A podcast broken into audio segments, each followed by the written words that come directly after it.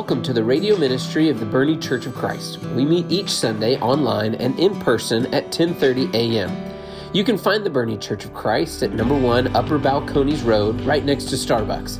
With today's message, here's our youth and family minister, Jacob Dukes. I have a love-hate relationship with endings. The ending of anything is kind of a difficult matter for me. There are good endings as far as, movies and TV shows and books go. There are good endings that come about where all the storyline is resolved, all the little details and nuances of the story come together to form one big culmination, and it's satisfying.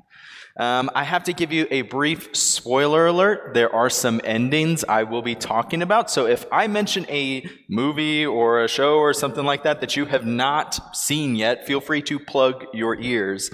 But as far as one of the greatest endings in recent cinematic history, I believe, was just a few years ago in the culmination of the Marvel Cinematic Universe in Avengers Endgame.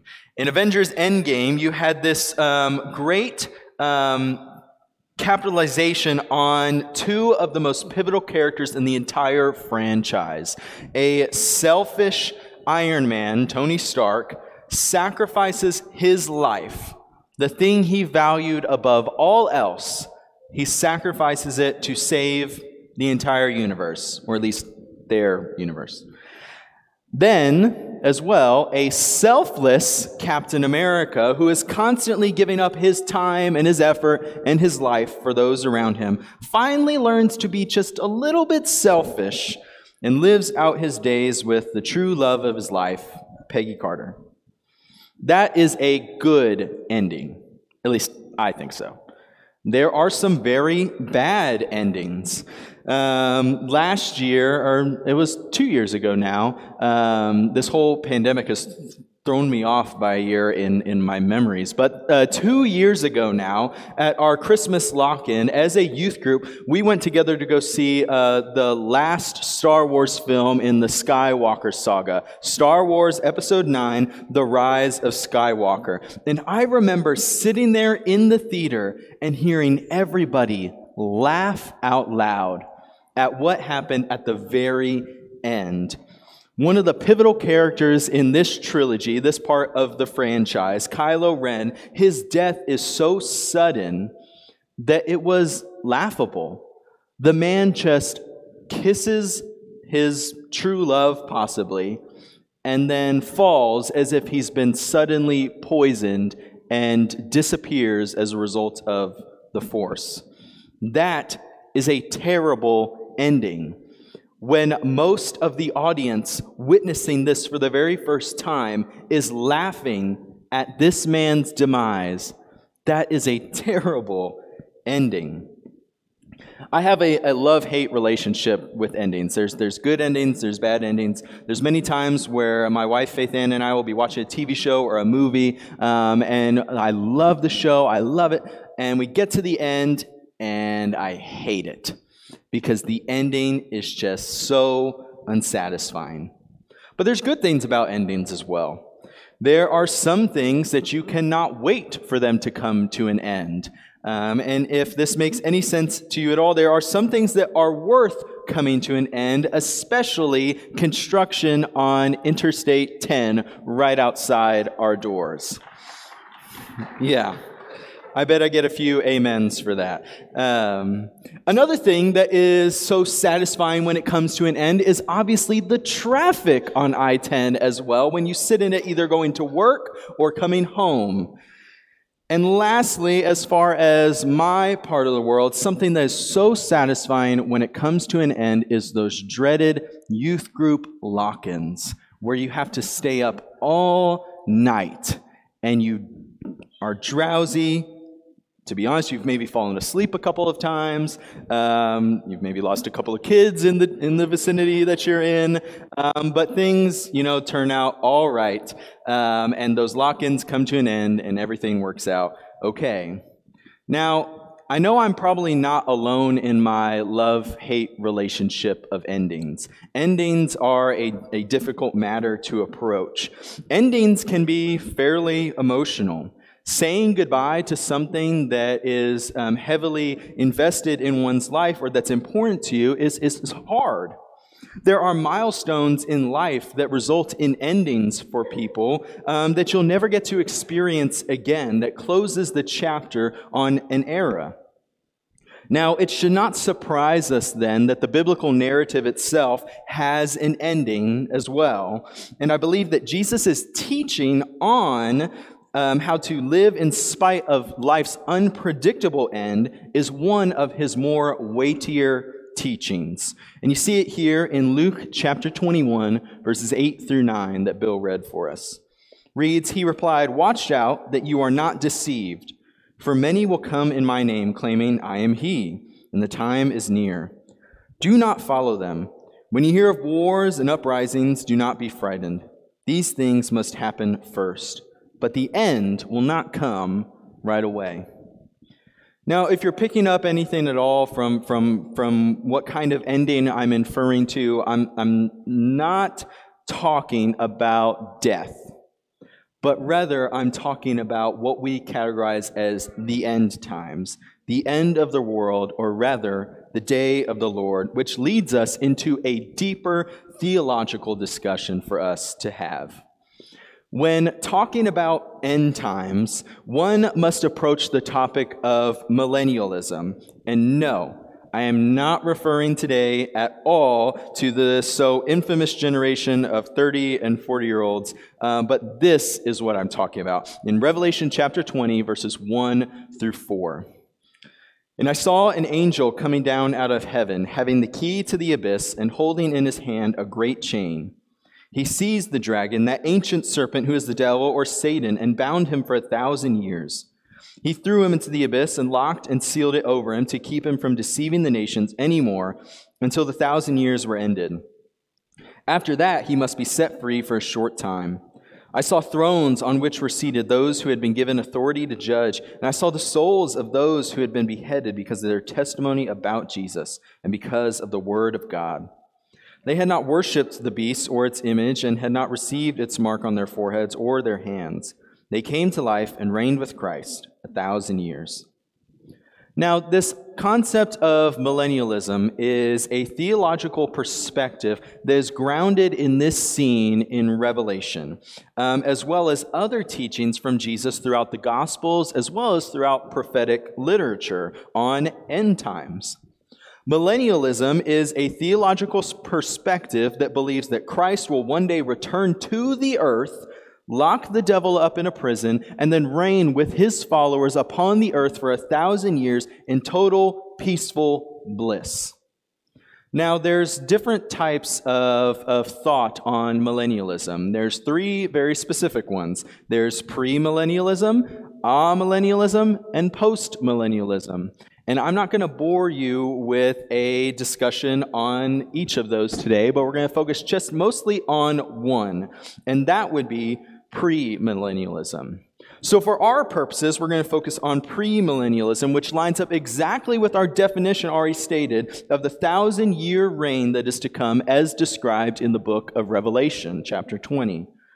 Now, in the early to mid-1900s, as churches of Christ were branching off and making a name for themselves apart from their sister congregations of what is known as the Stone Campbell movement, as churches of Christ branched off and were making a name for themselves, there were different traditions that started to be established, especially in regards to the more populated geographic areas that these churches were founded in. There were two main traditions that dominated this age in the early to mid-1900s. The first one is the Tennessee tradition, and the second one is the Texas tradition. And they differed on some very different perspectives as far as their theological beliefs.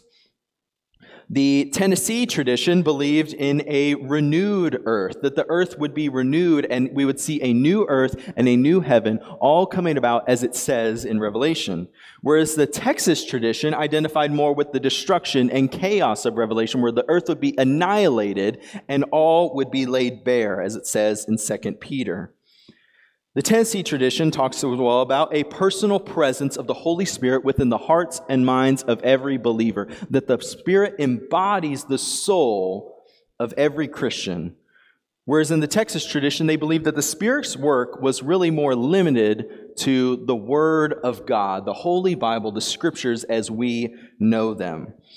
And there are many other examples, but finally, the Tennessee tradition focused more on preaching God's redemption through Jesus, whereas the Texas tradition focused more on preaching God's requirements for salvation. Now, you can see that they're coming from two very far different ends of the spectrum, and they would often mix in between, and proponents of the Texas tradition versus proponents of the Tennessee tradition would often intermingle with one another. So millennialism turned out to be one of the bigger threats during this age between the two different traditions, beginning just as a matter of debate for them, to gather together and talk about their perspectives and maybe come to a common understanding or maybe not, but it was amicable until it became more of a matter of disfellowship. You are listening to the radio ministry of the Boerne Church of Christ. To learn more about us, please visit our website, boernechurchofchrist.org, or follow us on Facebook. Now, with the rest of today's message, here's Youth and Family Minister Jacob Dukes. And a couple Stone Campbell historians put it this way in their large collection of Stone Campbell history. In the Stone Campbell movement, this book writes, the foundational principle of the Tennessee tradition was that God was working to bring the universe fully under divine rule, to usher in completely the kingdom of God, meaning they believed that the kingdom had not fully come, but was still to come.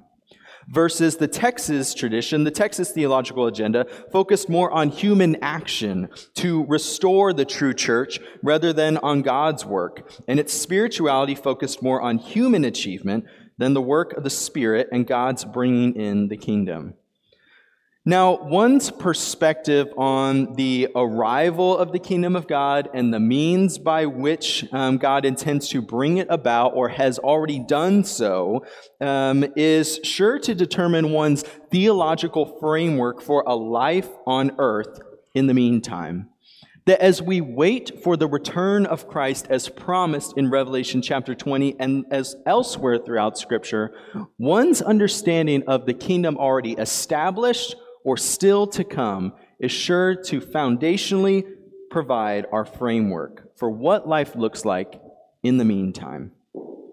Now, regardless of where you line up, if you identify with more of the Texas tradition or the Tennessee tradition, or if you think a little bit of both ways, regardless of where you line up in your beliefs, between the old standards of the Tennessee tradition versus the old standards of the Texas tradition, Scripture is quite clear that we must accept a present future reality when it comes to the kingdom of God, meaning that the kingdom of God has both come and has yet to come fully. In 2 Peter chapter 3, verses 3 through 7, the famous apostle Peter puts it this way. He says, "Above all, you must understand that in the last days scoffers will come, scoffing and following their own evil desires. They will say, 'Where is this coming he promised? Ever since our ancestors died, everything goes on as it has since the beginning of creation.' But they deliberately forgot that long ago by God's word, the heavens came into being, and the earth was formed out of water and by water. By these waters also, the world of that time was deluged and destroyed. By the same word, the present heavens and earth are reserved for fire, being kept for the day of judgment and destruction of the ungodly." In 2 Peter, the author writes from the perspective of this being his last words, a final testament to his ministry. If we're to assume that Peter is the author of this letter, then we must assume that Peter has waited his entire life for Christ's return, that Peter has waited his entire life for Christ to come down and bring him home to heaven. And yet, near the final days of Peter's life, as he faces his promised martyrdom at the hands of the Roman Empire, the promise then remains unfulfilled. And it leaves us, as the reader, questioning if God will ever fulfill that promise. And it leaves us questioning every promise God has made. Yet, here is our hope. In 2 Peter chapter 3, verses 8 through 10, Peter writes, "But do not forget this one thing, dear friends. With the Lord, a day is like 1,000 years, and 1,000 years are like a day. With the Lord is not slow in keeping his promise, as some understand slowness. Instead, he is patient with you, not wanting anyone to perish, but everyone to come to repentance. But the day of the Lord will come like a thief. The heavens will disappear with a roar, the elements will be destroyed by fire, and the earth and everything done in it will be laid bare." Now, the compelling thing about Peter's words here are the fact that God is patient with us, rather than us being patient with God. As we sit here in the meantime and live our lives in expectation of the return of Christ in the same manner in which Peter lived out his final days, expecting this promise to be fulfilled and then questioning if it ever will, God is the one being patient with us. Now, if we're going to be waiting a while for this ending, endings are very much anticipated. Endings are very much looked forward to and cause lots of anxiety. And if there's any ending that causes the most anxiety of all, it would be the ending of all. So if we're going to be waiting a while for this ending that has long been anticipated, what does life look like in the meantime? Well, Jesus responds like this in what Bill read for us as well in Luke chapter 21, verses 34 through 36.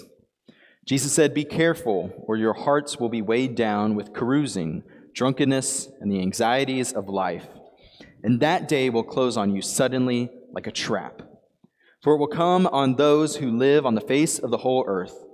Be always on the watch, and pray that you may be able to escape all that is about to happen, and that you may be able to stand before the Son of Man." And I love Jesus' words there as recorded by Luke, because in Matthew, Mark, and Luke, Jesus says the exact same thing, but the wording of Luke is a little bit different, where he says, "The day will close on you suddenly like a trap."